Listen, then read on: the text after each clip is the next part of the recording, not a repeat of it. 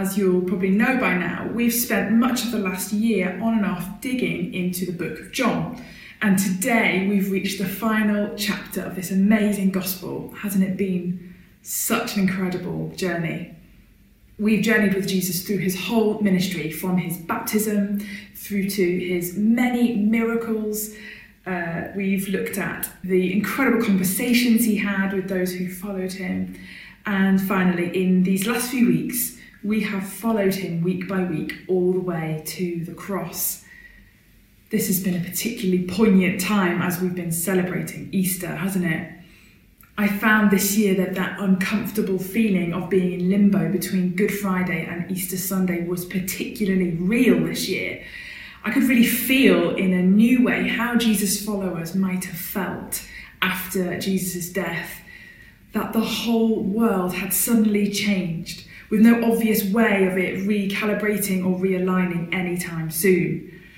Maybe you've been able to resonate with that feeling too of life being thrown into total disarray with no real idea of when or if it might return to whatever normal was before. But then we had Easter Sunday last week, didn't we? And we were reminded by Phil of God's plan his plan that Jesus died to save us, but was resurrected to send us. Life was turned upside down after Jesus died. Nothing was ever the same again, but in the best possible way. When Jesus came back to life, he began a global movement of peace that still continues today, that we are now part of. And it's that global movement of peace that I wanted to talk to us about today.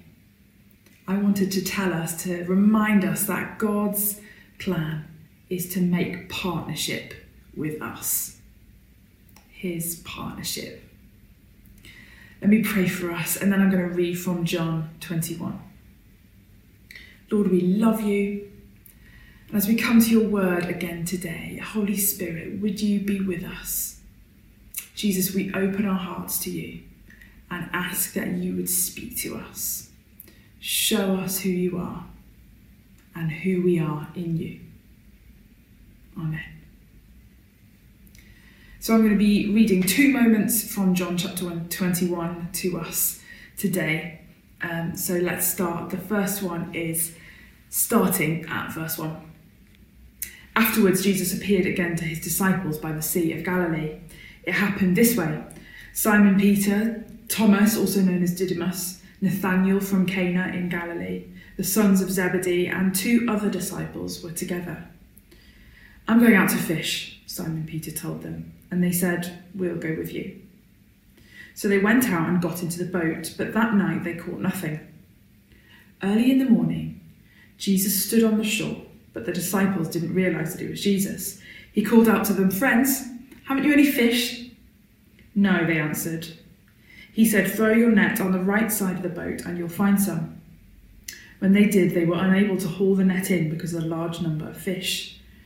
Then the disciple whom Jesus loved said to Peter, It is the Lord. As soon as Simon Peter heard him say, It is the Lord, he wrapped his outer garment around him, for he'd taken it off, and jumped into the water. The other disciples followed in the boat, towing the net full of fish, for they were not far from shore, about a hundred metres. When they landed, they saw a fire of burning coals there with fish on it and some bread. Jesus said to them, Bring some of the fish you just caught. So Simon Peter climbed back into the boat and dragged the net ashore. It was full of large fish, 153. But even with so many, the net was not torn. Jesus said to them, Come and have breakfast. None of the disciples dared ask him, Who are you? They knew it was the Lord. Jesus came, took the bread, and gave it to them, and did the same with the fish. This was now the third time Jesus appeared to his disciples after he was raised from the dead. I absolutely love the picture we get here of Jesus appearing again to his friends it's such an intimate picture of close friendship and reconciliation. Jesus' friends, not knowing what else to do with themselves, had returned to what they know best, which is fishing. a miraculous story which many of us will have heard before unfolds.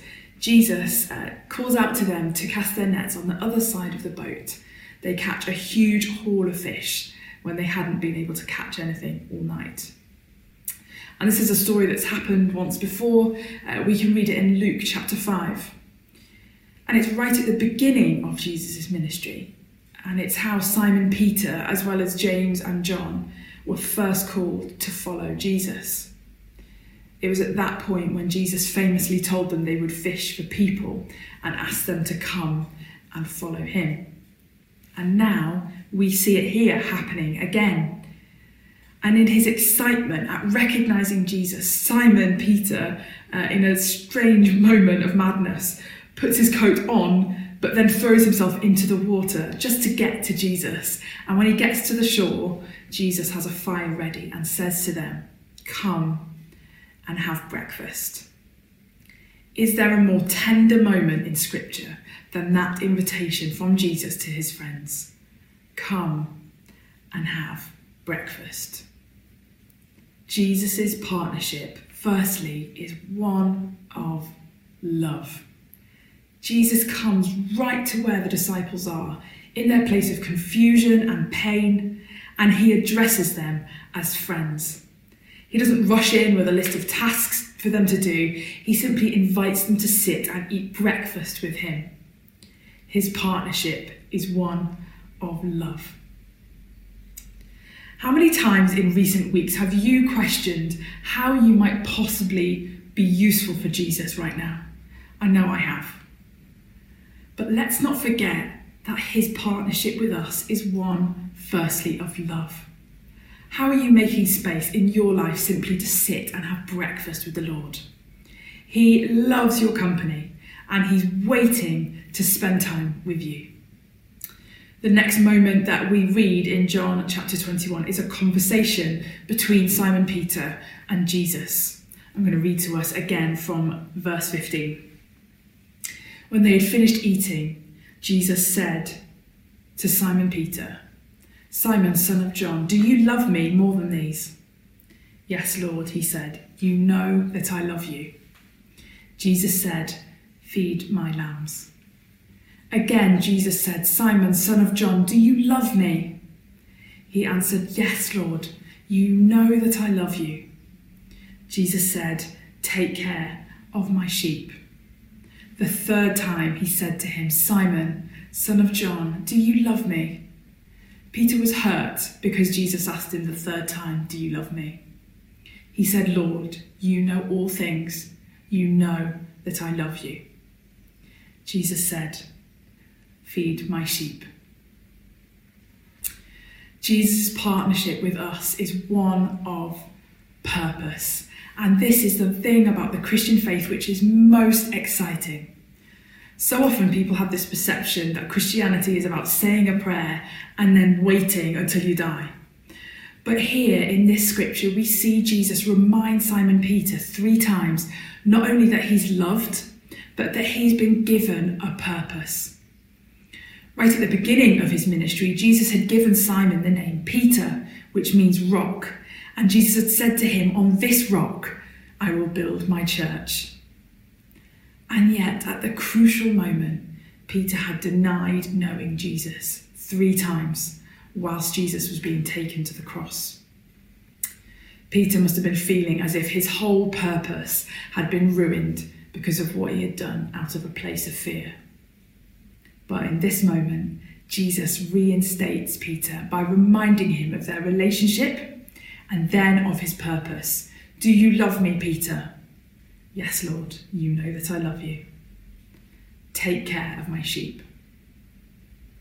You know, a few of us in my small group this week have been discussing that we've been struggling, finding it hard to motivate ourselves to continue with our work in the same way that we've been used to before it's like we've been given this global perspective all of a sudden, which makes our comparatively insignificant work seem tiny and a bit pointless.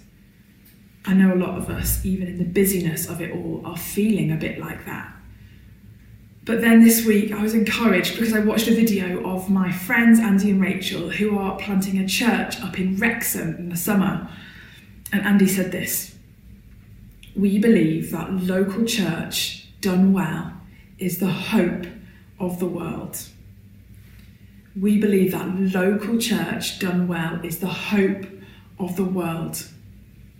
It was just such a reminder to me that when we are reminded of our relationship with Jesus, that partnership of love, it's in that place that we find our purpose. God, in his amazing love and grace, sent Jesus to die and be raised again so that we can be saved and sent out in the power of the Holy Spirit to build his kingdom here on earth. Jesus is not feeling demotivated right now. He is building his church as much as ever, and the exciting reminder for us today is that he's chosen us to be part of it. I find it so exciting to be part of a church that has this written into who we are, in our vision to make disciples, transform communities, and plant churches. And that doesn't go away just because of a global pandemic. When we remember again that we are in a partnership of love with Jesus, suddenly that global perspective that we have at the moment no longer demotivates us, but rather it spurs us on to remember our purpose, which is to join with Him in building His church. And this looks like something different for each one of us, but it's a reminder that we were made for such a time as this. We are Easter Sunday people living in the light of His resurrection purpose for each one of us. I genuinely believe today that the church is the hope of the world. The church is the hope of the world. It's God's only plan. And He asks us to join with Him in this partnership of love and purpose.